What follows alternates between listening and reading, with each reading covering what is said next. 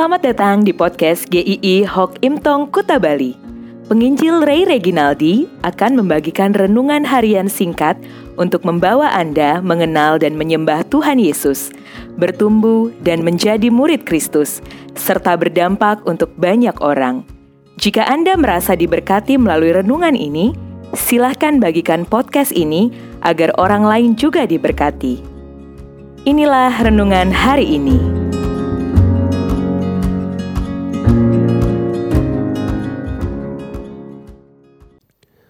Percaya siapa?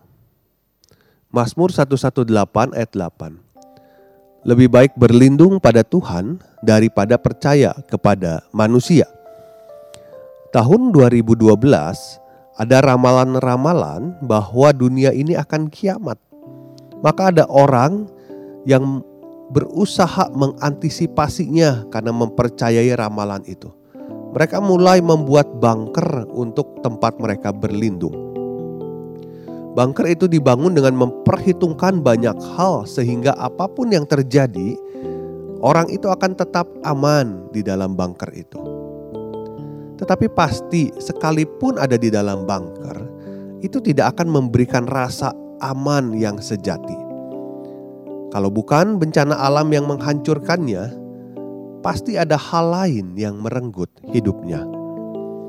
Manusia pada dasarnya ingin cari aman, Mungkin kita tidak buat bunker, tetapi kita berusaha mungkin untuk nempel pada seseorang yang punya jabatan tinggi supaya kita aman dalam pekerjaan.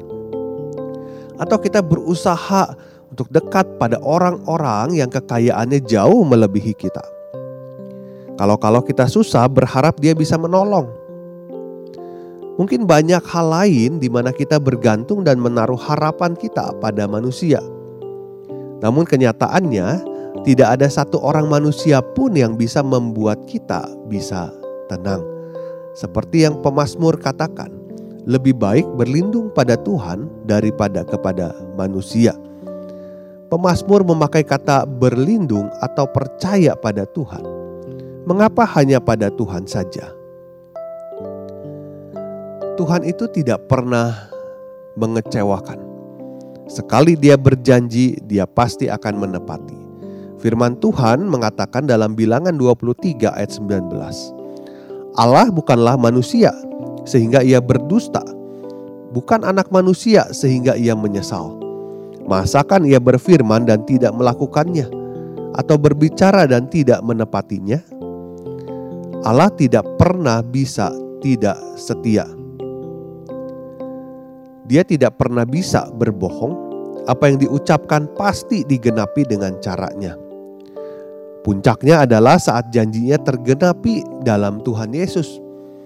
Saat manusia jatuh dalam dosa, Tuhan sudah merancangkan keselamatan bagi manusia.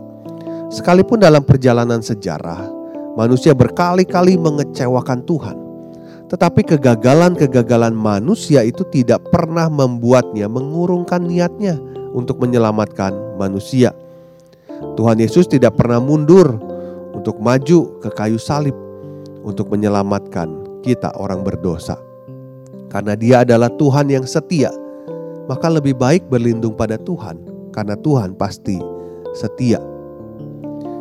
Selanjutnya adalah Tuhan juga tidak pernah mengkhianati. Dia tetap bersama-sama sekalipun semua orang meninggalkan kita. Saya kenal seseorang yang mudah bergaul, teman-temannya banyak, dia juga mau bergaul dengan mereka yang tidak dipedulikan. Tetapi saat dia tertimpa bencana, satu persatu mulai mundur teman-temannya, mulai menyalahkannya. Mungkin kita juga pernah dikecewakan oleh orang-orang yang terdekat dengan kita. Sahabat yang sudah bertahun-tahun bersama dengan kita, anak kandung sendiri, kekasih yang tiba-tiba meninggalkan, rekan sepelayanan, bahkan mungkin bisa saja itu suami atau istri mereka bisa mengecewakan karena mereka bukanlah manusia yang sempurna. Firman Tuhan berkata dalam ulangan 31 ayat 8. Sebab Tuhan, dia sendiri akan berjalan di depanmu. Dia sendiri akan menyertai engkau. Dia tidak akan membiarkan engkau dan tidak akan meninggalkan engkau. janganlah takut, dan janganlah patah hati. Tuhan yang menyertai tidak akan mengkhianati dan meninggalkan kita. Maka percayalah kepada Tuhan, berlindunglah pada Tuhan saja. Anda tidak pernah ditinggalkan Tuhan sendirian. Kemudian yang terakhir adalah Tuhan juga sanggup untuk menolong kita. Kadang orang-orang terdekat bukan tidak mau menolong kita, tetapi mereka tidak mampu. Saat kita terluka atau sedih, kadang orang-orang yang paling dekat pun tidak memahami apa isi hati kita. Anak saya yang kecil pernah mengalami patah tulang kaki karena kakinya masuk ke jari-jari sepeda. Dia ke dokter, lalu kakinya harus pakai semacam penyangga. Tidak boleh jalan selama beberapa bulan.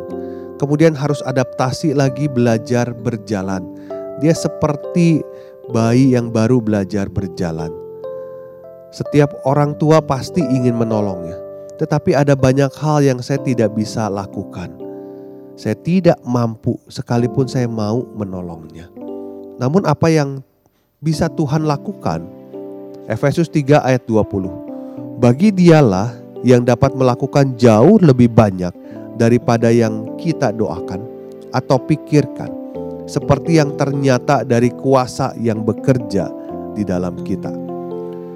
Tuhan itu tidak pernah mengalami jalan buntu untuk menolong kita. Dia tidak pernah kehabisan akal. Dia juga tidak pernah kehilangan kekuatan untuk menolong kita. Kita tidak tahu caranya bagaimana. Apakah itu dia menyelesaikan masalah kita, atau dia memberikan jalan lain, atau dia memberikan kekuatan untuk kita menanggungnya. Satu hal yang tidak pernah saya lupa dalam hidup ini. Saya harap Anda juga demikian. Bahwa Tuhan itu sanggup, hanya Dia yang sanggup satu-satunya menyelamatkan kita dari hukuman dosa. Saat kita berusaha memanjat menggapai surga yang tidak pernah bisa digapai, Dia sendiri yang turun untuk menyelesaikannya. Jadi, apa pun masalah kita, pasti bisa menghadapi bersama Tuhan yang sanggup. Tidak ada sandaran yang kokoh dalam hidup ini selain dari Tuhan sendiri. Datanglah kepada Tuhan, percayalah dan berlindunglah hanya padanya. Amin.